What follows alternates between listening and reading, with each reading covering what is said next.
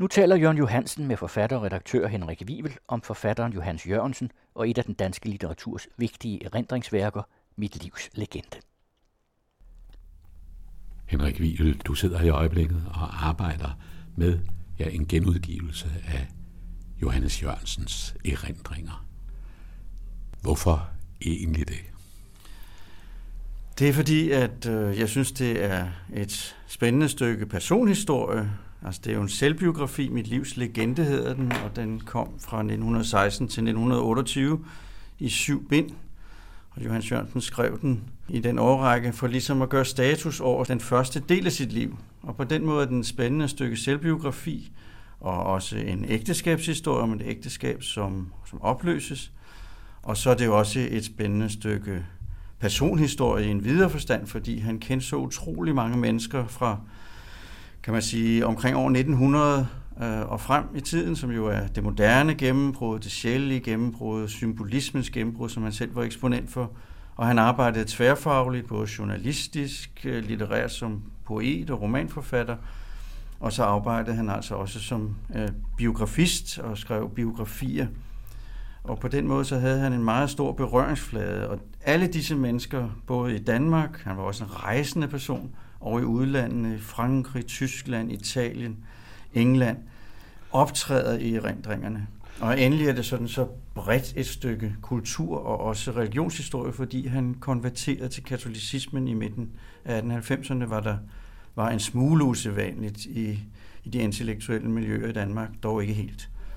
Ja, for det er jo, altså det er jo virkelig et tidsbillede med nogle voldsomme udsving øh, i kraft af, af hans personlige udvikling. Ja, og han blev ligesom, kan man sige, eller han blev ikke skudt ud af miljøet, men han så at sige eksilerede sig selv ved at blive katolik, og dermed indtage den her position, hvor han synes han skulle være i opposition til alle dem, der havde været hans idealer og lærermestre. Specielt brødrene Brandes, altså Georg Brandes som den store kritiker, Edvard Brandes som avisredaktør, og Ernst Brandes som også var avisredaktør.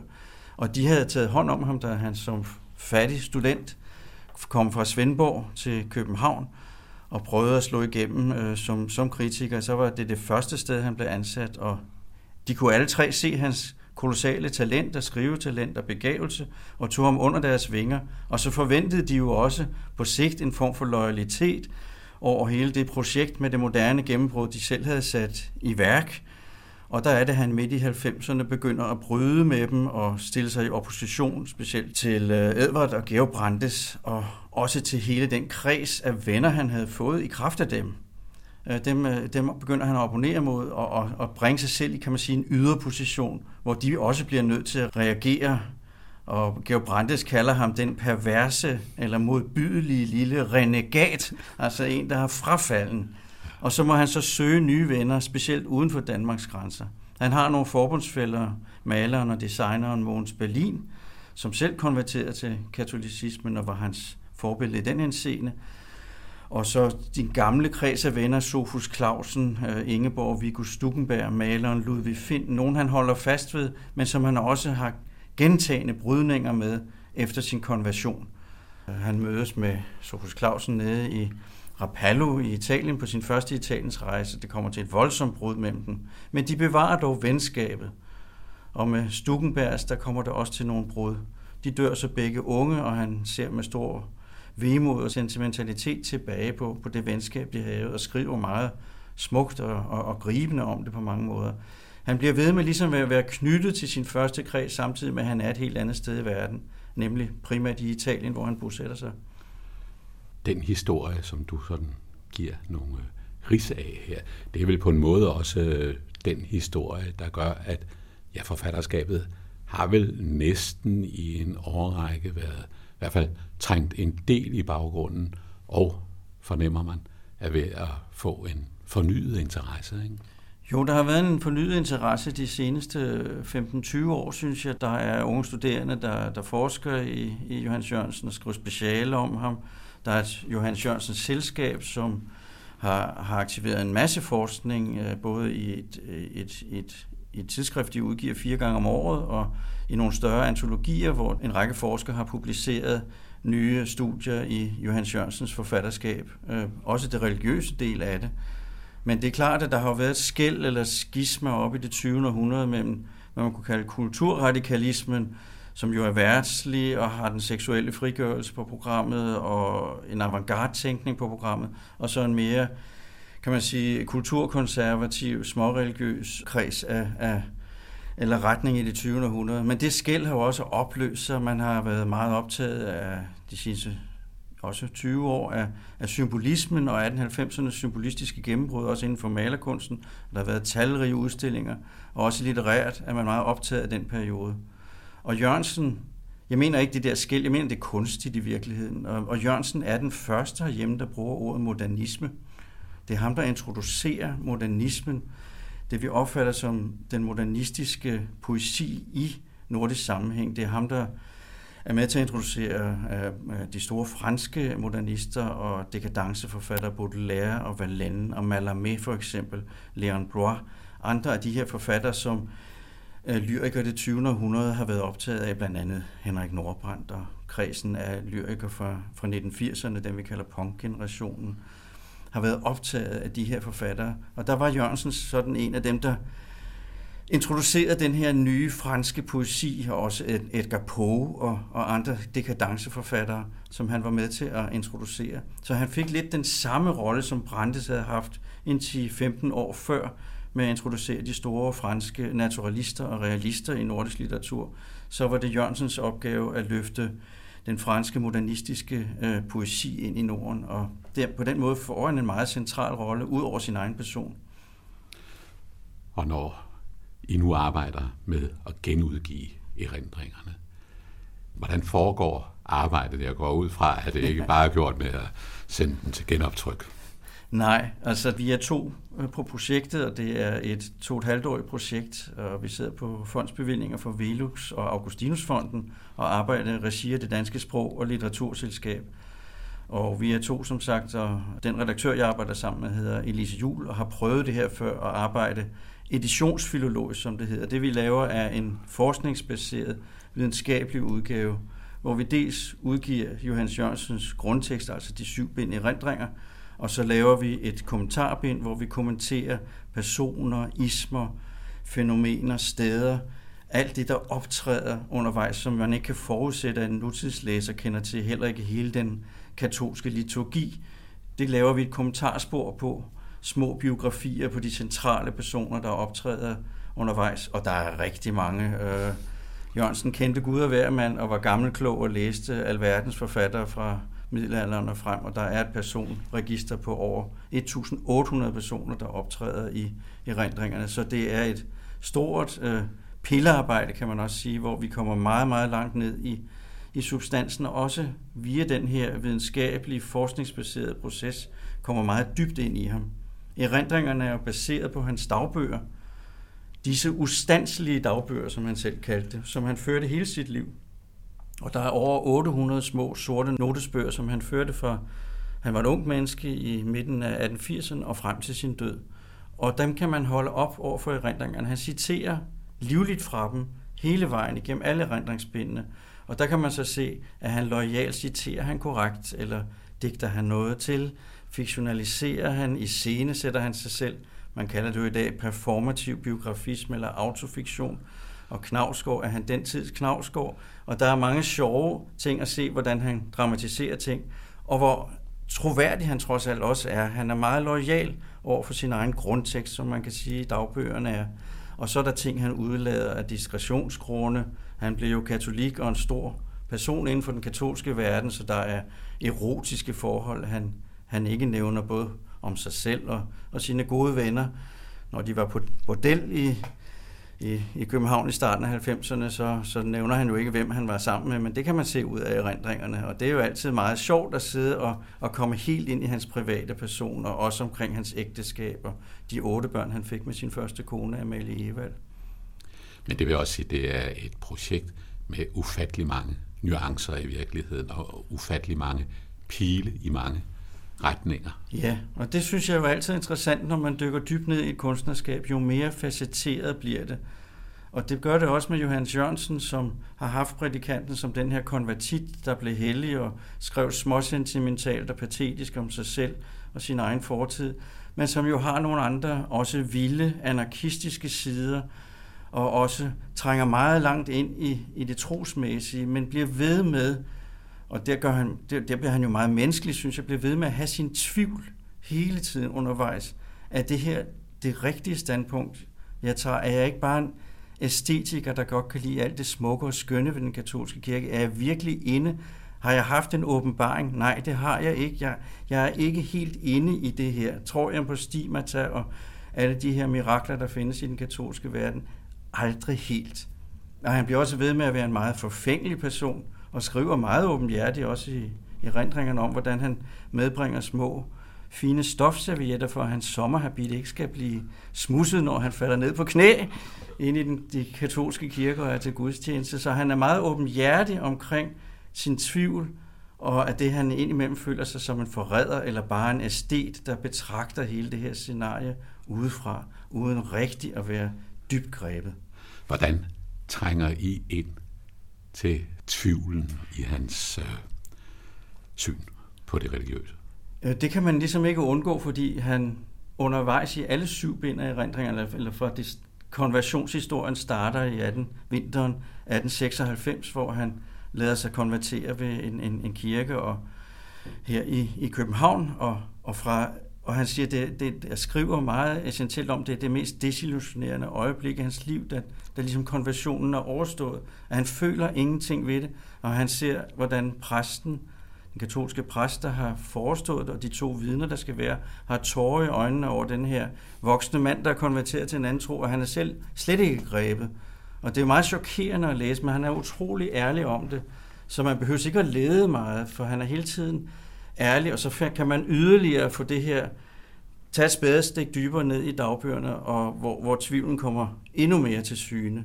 Og så sent som i 1911, han konverterer altså i 96, så sent som i 1911, så skriver han på fransk i dagbogen. Det er tit, når han skal meddele sig en slags, han bruger også kodesprog, så skriver han på fransk, tysk eller latin. Han var meget sprogbegavet. Men der skriver han på fransk, Øh, der 1911 sin dagbog lige pludselig, jeg er ikke disciple af Jesus Kristus, jeg er disciple af Georg Brandes. Altså så sent og efter et stort opgør med Georg Brandes, så hænger Brandes ved som en idealfigur stadigvæk. Altså små 20 år efter. Hvordan forklarer han det? Han forklarer det ikke, han skriver det bare. Det står lige pludselig, og det står på fransk, altså som om det er sådan noget, der skal blive mellem mig og, og jeg ved ikke hvem. En, en tekst bag, en tekst bag ryggen på... på... Ja, eller sådan en palimpsest, altså hans tekst er dobbeltbundet hele tiden. Og, det, og hele det der personlige drama, synes jeg har været meget interessant at dykke ned i. Og se på ham som en, en meget mere facetteret skikkelse, end han er blevet fremstillet som i litteraturhistorien hvor der i hvert fald i en periode op gennem det 20. århundrede, hvis han ikke har været helt udgrænset, har været noget fordomsfuldt, øh, hvad der er blevet skrevet om ham. Ja, hvordan? Ja, for eksempel øh, en litteraturhistoriker som øh, Ejner Thomsen, øh, som skrev sin litteraturhistorie, han, han, han skriver efter 96, så der er ikke noget interessant ved Johannes Jørgensen, for der blev han jo katolik, og så var alt farve katolicisme. Altså, det er jo et absurd øh, argument. Hvor, hvor skal vi så gøre at Leonardo og Michelangelo og Raphael og, og dem alle sammen? Altså, det er en meget store del af den europæiske kunstneriske verden, den består jo af, af katolikker, og noget af det største kunst, der er frembragt via den katolske kirke. Så det er jo ikke noget argument i sig selv. Og, og det er ligesom den holdning, der har været, at derefter bliver han uinteressant, for så ved vi ligesom, hvad der kommer. Ligesom hvis han havde bekendt sig til en, til en ideologi, for eksempel marxisme eller nazisme eller noget andet forfærdeligt, så, hvor man ligesom siger, så er det utroværdigt alt sammen, men det er det jo ikke. Og han bliver ved med at være en, en synes jeg, meget, meget fin poet hele sit liv, skriver meget afklaret, rene og meget fine digte, som jo også har været inspiration for andre, den der rene, krystallinske form, man har i sin lyrik. Og så ved jeg, at der, jeg jo selv arbejdet som journalist i mange år, at der blev også undervist i ham på Danmarks Journalisthøjskole, fordi han var en fantastisk reportagejournalist og meget modig, blev sendt ud i brandpunkter i Europa. Han manglede konstant penge og arbejdede derfor for en, for masse aviser i både Danmark og i udlandet og tog imod med, med kysshånd imod de opgaver, han fik til jordskælvsområder under 1. verdenskrig. Og han er fantastisk sansapparat, åben sansapparat og journalistisk greb om de historier, han vil fortælle. Ja, for det er jo nok en side af Johannes Jørgensen, som, som de færreste er opmærksom på. Ja, blandt andet tog han, øh, tror det var 1914 eller 15, øh, ned til Abruzzerbjergene i Italien, hvor der var et frygteligt jordskælv, hvad der jo stadigvæk er. Og til den lille by Civita Dantino, hvor der var mange danske kunstnere omkring år 1900, Sartmann og hans elever.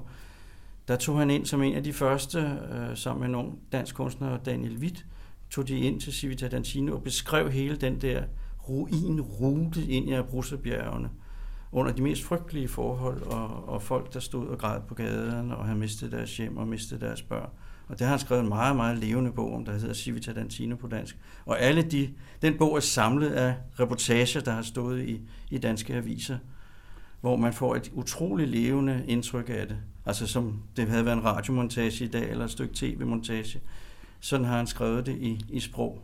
Og også det samme under Første verdenskrig, hvor han er i, i Belgien og, og skriver om, hvordan Belgien er blevet ødelagt af, af den, tyske, den tyske besættelse. Meget levende og meget stærkt. Og det gælder jo også hans, hans religiøse bøger om Frans af Assisi og den hellige Katarina, at de har det her, den her stedlighed, at han er til stede med sin egen person, også når han beskriver andre. En form for, i dag vil vi kalde det new journalism, altså han er til stede med sin egen person, og spejler sig også lidt i de figurer, han beskriver. Og man får et meget levende indtryk af stederne, Assisi og, og Siena, hvor, hvor øh, den hellige Frans levede, og den hellige Katarina af Siena. Øh, der kommer byerne, arkitekturen, rummet, naturen og landskabet til stede, og gør det meget nærværende at læse bøgerne. Når man sammenholder erindringerne med det, han så i øvrigt har skrevet, hvor ligger brudfladerne i det? Altså nu siger du, at han for eksempel er aktiv som journalist og beskriver jordskælven osv. Hvordan øh, beskriver han det så, når han går ind i erindringerne? Hvordan husker han så nogle ting? Der er det meget interessant, at man kan se, at erindringerne i virkeligheden er et stort montageværk, vil jeg kalde det. Hvis man tager bort, ser bort fra den tidligste barndom og opvækst i Svendborg og familiebeskrivelsen, så er det alt sammen meget nutidigt, hvad der foregår i rendringerne, fordi han har klippet og sakset fra sine andre bøger og sakset det ind. Og det kan man også se i manuskripterne, at han klipper simpelthen en side ud af en af sine bøger eller en avisartikel og sætter ind i manus til sætteren, dengang blev bøger jo sat, at så bruger han simpelthen bare noget, han genbruger noget, som han allerede har brugt en gang. At hele hans værk er sådan en sammensyning, montagemæssig sammensyning af tidligere tekster, og tidligere digte, som han genbruger i rendringerne. Så på den måde bliver de meget autentiske, kan man sige. Og det er ikke bare tilbageskuende og ikke bare sentimentalt tilbageskuende i deres form, men altså også klipper ting ind, som har været aktuelle undervejs i hans liv, og som gør dem meget Øh, nærværende at, at læse, og gøre dem til sådan også til sådan en slags brudstykker, også med, med den måde, han bruger sine dagbøger på, at han, han fylder dem direkte citater ind fra dagbøgerne, som jo er skrevet øjeblikkeligt, mens tingene foregik. Nogle gange også om natten, han skrev stort set døgnet rundt, eller hvis han sidder i et tog, og man kan se, skriften hopper i dagbogen. Der, altså sådan nogle passager ryger også ind i erindringerne, hvor han lige synes, det er belejligt. Han var en hurtig skriver, og det gik over stok og sten med de første seks bind, øh, som han skrev sideløbende, men han skrev en hel masse andet der under Første Verdenskrig og frem til 1919. Men det var så de første seks bind. Så går der et godt stykke tid, før det syvende kommer.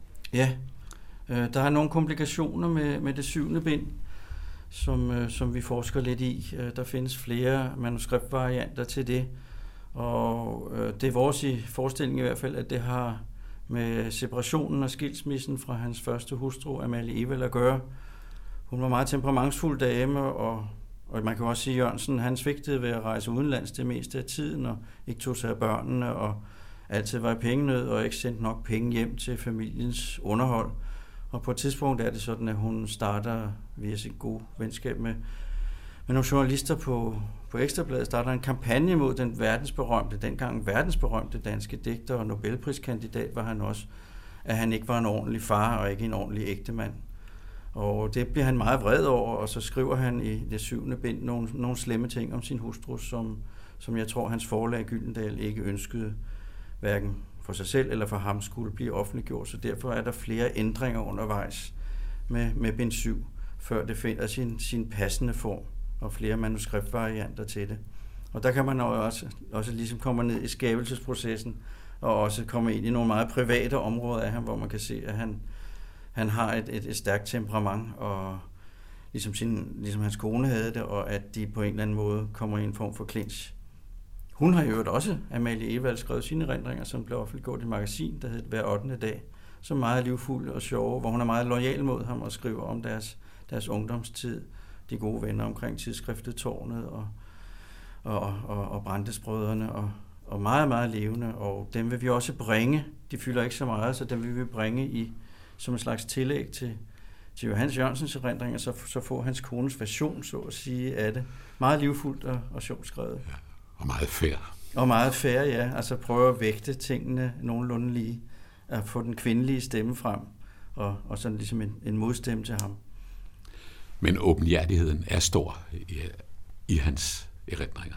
Jeg synes, den er helt overvældende, og vi, vi tænker, at det er noget, der hører nutiden til, og de sociale medier, folk lægger alt ud øh, på, på, på, på de sociale medier, og der er ikke nogen privatsfære mere, men man kan altså se, at, at her arbejder en forfatter omkring år 1900 og det første halvdel af det 20. århundrede med en, en, en kolossal åbenhed, både i de officielle erindringer, og så også i de dagbøger, som han jo har gemt, fordi han har tænkt, de vil nok få betydning for eftertiden. De har været båndlagt en årrække, indtil han kunne være sikker på, at han selv var død, og, og, og, og alle de mennesker, han kendte, heller ikke var i, i verden længere. Men nu er de så frigivet efter den der 50-årsregel, der har været.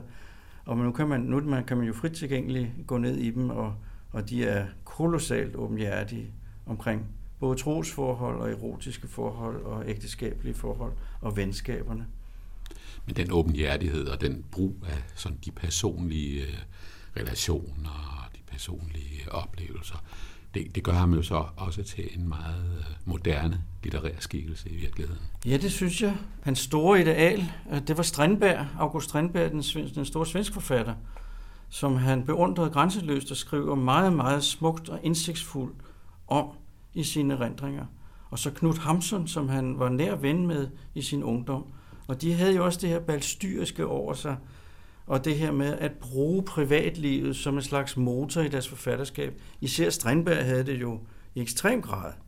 Og han, han beundrer Strindberg meget for, for, for de her ting, og for Strindbergs mod i det hele taget til at gå så hudløst frem, som han gjorde med sine ægteskaber, og også med sin tvivl og sit forsøg. Han forsøgte jo også at konvertere til katolicismen, uden stort helg, og det var ikke mere end to dage eller sådan noget, så var han væk igen fra klosteret.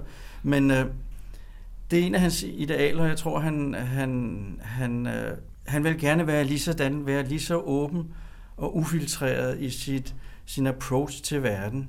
Og det er meget sjovt, øh, her på det Danske Sprog- og Litteraturselskab sidder der er en anden forskergruppe, der arbejder med blandt andet Georg Brandes erindringer, som kom i 1908 i tre bind, store tykke bind, at de har jo et mere officielt præg.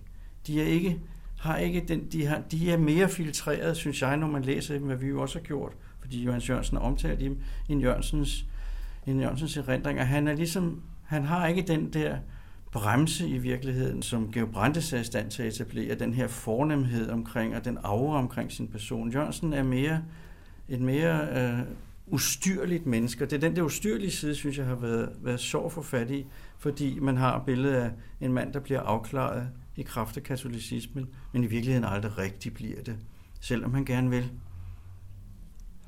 Øh, hvis vi griber lidt tilbage i uh, Johannes Jørgensens erindringer og griber tilbage til det, der jo på mange måder var en epokeskabende periode, altså en periode ja. omkring tårnet. Hvad fortæller han om den periode, og, og har I, om jeg så må sige, kunne grave yderligere detaljer frem? Han fortæller meget levende om den periode. Hele andet bind af erindringerne hedder simpelthen Tårnet, og, og fortæller om redaktionens tilblivelse, hvor han selv var, var hovedredaktør og havde to medredaktører. Og også, det er rigtigt, som du siger, tidsskriftet blev epokeskabende, og jo noget af det, man altid nævner i forbindelse med Jørgensen, og som også altid optræder i, i litteraturhistorien og kunsthistorien som noget epokegørende. Selvom tidsskriftet kun kom i en enkelt årgang, så gik det som de fleste tidsskrifter ind igen. Men det er meget sjovt at læse om den der åbne tilgang, de har her også, at de arbejder tværfagligt. Altså Jørgensen var jo også kunstkritiker. Han var med til at rose de kunstnere, som debuterede på og udstillede på den frie udstilling, som blev skabt nogle år før tårnet, som et også et tværæstetisk, tværfagligt forum for kunst og design, og også med digtoplæsning og så videre. Og der kan man sige, at tårnet er en slags litterær udløber af den frie udstilling, og mange af de kunstnere, som optræder på den frie udstilling, dem kender Johannes Jørgensen, dem har han skrevet om, og de bliver også en del af, af tårnets kreds. Det gælder Måns Berlin, som jeg har nævnt, som laver illustrationer til tårnet, og den hollandske maler Jean Facade, som var knyttet til den kreds af kunstnere, som arbejdede i Bretagne med Gauguin og Emile Bernard og Maurice Denis og Paul Chirouchet som de store. Og så også Ludwig Finn, Gade Clement, nogle af de danske kunstnere, som blev tilknyttet Nabi-bevægelsen i deres ungdom, og, og som, som illustrerede og, og lavede ting til tårnet. Den unge Willumsen og Svend Hammershøj. Wilhelm Hammershøi kendte øh, Johan Johannes Jørgensen også og skaffede ham ind til at male omkring år 1900 i, i Rom i San Stefano-kirken, hvor han har malet et meget berømt billede af rotunden derinde. At han hele det her billedkunstneriske miljø det var også en del af Jørgensen. En af hans meget gode venner var Torvald Bindesbøl, keramikeren og designeren og arkitekten, og L.A. Ring, maleren, øh, som han jo turede med i byen, og han har givet et fantastisk portræt af Bindesbøl i, i andet bind af erindringen i tårnet. Bøllen, som han blev kaldt, og de, hvordan de tog rundt i byen, og så skulle de hjem til Bøllen og drikke schusser til sidst, og Bøllen boede sammen med sin mor, i sin lejlighed, og så stod han nede i gården og råbte der om natten, tre om natten op på sin mor, at mor, at hun skulle komme og lukke op, og så kom hun og lukkede op, og så skulle de have serveret toddier der sent om natten og have den sidste del af brænderten med. Det han, der er han jo en af de, de primære kilde til, til hele det der blomstrende libertiner på hemmemiljø i København, øh, som man kan læse om. Det er meget interessant med, med Hamsun fylder ikke så meget i erindringerne. Knud Hamsun, selvom de var nære venner, og Knud Hamsun blev betragtet som en onkel for, for Johannes Jørgensen og Amalies første børn, og kom meget i deres hjem. Og det tror jeg hænger sammen med, at Hamsun blev en meget øh, kontroversiel skikkelse i 20'erne omkring Nobelprisen, og, og så da erindringerne blev genudgivet i 1949 i en, i en ny samlet version, så, så står der næsten intet om Hamsun, fordi han jo blev nazist. Og der har Jørgensen tænkt, det var måske ikke øh, den person, jeg helst vil associeres med. Og, og det er lidt synd. Men der kan man så gå til dagbøgerne og se, hvor meget Hamsun betyder, og hvor tæt de er forbundne, og hvor meget de ser hinanden. Og Johan Sørensen er også den første til at skrive en anmeldelse af Sult, Hamsuns øh, fantastiske roman, som han jo skrev under sin Københavnerophold.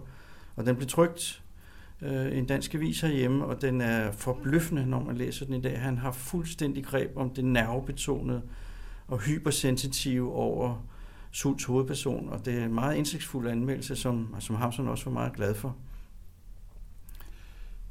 Blandt de billedkunstnere, du nævner, ja, der er Mogens Berlin vel den, der på en eller anden måde kommer til at betyde mest. Ja, man kan sige, Brandes er den store mentor til, til den første frigørelse og selvstændiggørelse for Jørgensen, og Mogens Berlin bliver den anden store mentor. Det er ham, der finansierer Johan Sørensen, da han er ved at gå helt rabunto, så finansierer hans første Italiens rejse, hvor han kommer til Assisi og en lille bjergby, La Rocca, uden for Assisi, hvor han kommer dybt ind i den katolske verden. Og Mogens Berlin bliver den, der doserer for ham og ligesom stimulerer ham til at foretage, få det mod til at foretage øh, konversionen øh, i 1896. Og på den måde bliver han en meget, meget central skikkelse, også en anfægtende skikkelse, som Brandes var det. Jørgensen synes også, at han må opponere mod Måns Berlin og hans meget skarpe synspunkter. Og da Måns Berlin så kommer nogle år længere hen omkring år 1900, så taber Måns Berlin selv lidt af interessen for det katolske miljø. Går ikke så meget op i det mere. Han slår igennem, ikke som maler, men som designer, hvad de fleste jo ved, og laver en, en meget fin designbutik med, med sølvkunst og tinkunst i Skovbogade i København. Og et, et levende grafisk værksted, eller, eller hvad hedder det, kunsthåndværkerværksted, som også Georg Jensen arbejder for at blive en, en skikkelse der. Der synes Jørgensen, han ligesom falder fra. Men så får de et tæt venskab senere hen omkring 1910-1912, øh, før Mogens Berlin han dør en alt for tidlig død. og hvor at han igen bliver utrolig central for Jørgensen, og tager ned til Jørgensen i Tyskland og skælder ham huden fuld og siger, at du er blevet en tigger i Europa, der bare tager rundt til rige katolske kvinder og blokker dem for penge. Nu må du til at tage dig sammen. Og det er noget af det sidste, han skriver og refererer igen meget lojalt fra i, i det sidste bind af erindringer, den samtale, de har nede i Tyskland, hvor den syge Måns Berlin er rejst helt derned for at sige de her ting til ham, at nu bliver du nødt til at gøre her, hanke op i dig selv, hanke op i dit liv, sørge for at blive separeret fra den kone, som plager dig, og sørge for at få styr på dig selv igen. Og det slutter erindringerne ligesom med. Og man kan sige, at Måns Berlin bliver den egentlige årsag, tror jeg, til at erindringerne overhovedet bliver skrevet af Jørgensen. Ligesom lægger det her livskapitel bag sig ved at skrive erindringerne, og så har han dem der, og så starter han på en, en ny tilværelse, hvor han synes, han får mere styr på sit liv. Så Måns Berlin bliver en afgørende central person for ham. Det der vel er Johannes Jørgensens store internationale gennembrudsbog, og som skaber altså vel også grundlaget for, at han kunne rejse rundt som denne tigger i Europa. Øh, det er Frans af Assisi øh, skildringen, bogen, den store helgenbiografi. Ja. Hvad, hvad siger han om den i uh, sine erindringer? Den siger han jo en del om, fordi at hele den proces fra konversionen i 96 og op til 1906 hvor han skriver bogen, det er den centrale indføring i den katolske tro og den katolske liturgi. Og også i, så at sige, hans egen personlige pilgrimsforandring mod Assisi og dermed mod den hellige Frans og hele franciskaner-idealet om fattigdom og at tjene andre og være tæt på naturen, og lige så gerne prædike for fuglene som for, for menneskene. Og hele den der naturbegejstring, naturlyriske begejstring, som Johan Jørgensen har haft helt for sin ungdom, vender han bekræftet hos Frans af Assisi. Så han bliver en central person, også i kraft af de, øh, de munke, han møder i Assisi og i La Rocca, som er franciskanere. Så det bliver, det bliver en central størrelse for ham. Og det er rigtigt, hvad du siger, at bogen bliver jo hans gennembrud til den katolske verden, og er jo stadigvæk en bestseller. Den, den er kommet oversat til over 20 sprog, og gør Johannes Jørgensen til en af de mest oversatte danske forfattere ved siden af H.C. Andersen, Søren Kierkegaard, Martin Andersen Næksnø og Jussi Adler Olsen.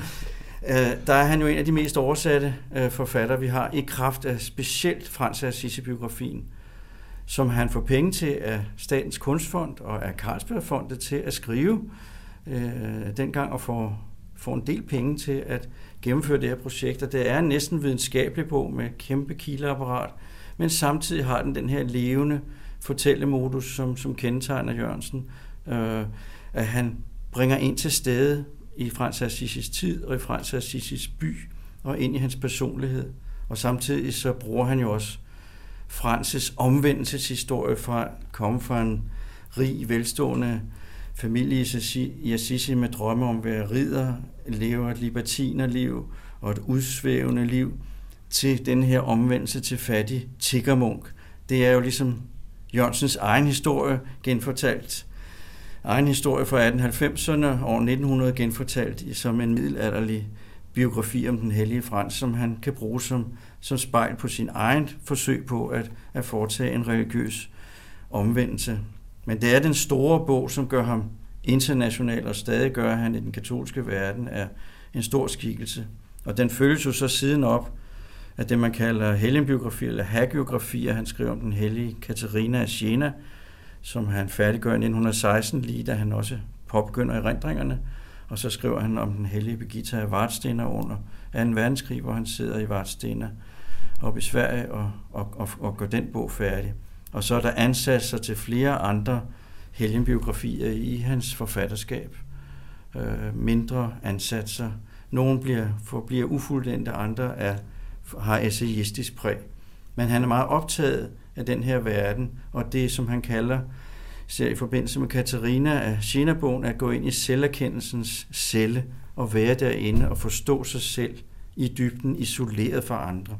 Det er det, han forsøger også ved at åbne det her rum ind til sine erindringer, gå ind i selverkendelsens selv og sige, hvem er jeg egentlig, og hvad kommer jeg af, og hvem har formet mig, og hvad har formet mig, hvilke ismer har formet mig, hvilken religion kommer til at forme mig. At gå ind i den der absolute isolation, manden, der kender alverden, rejser alverden og går ind og forsøger at forstå sig selv i, i dybden, der bruger han de her helgenbiografier til at komme ind i den celle og til at komme ind i nogle skikkelser, som han kan hæfte op som en slags katolske og også, kan man sige, almindeligt eksistentielle forbilleder. I hørte forfatter og redaktør Henrik Wivel i samtale med Jørgen Johansen om forfatteren Johannes Jørgensen og hans erindringsværk Mit livs legende.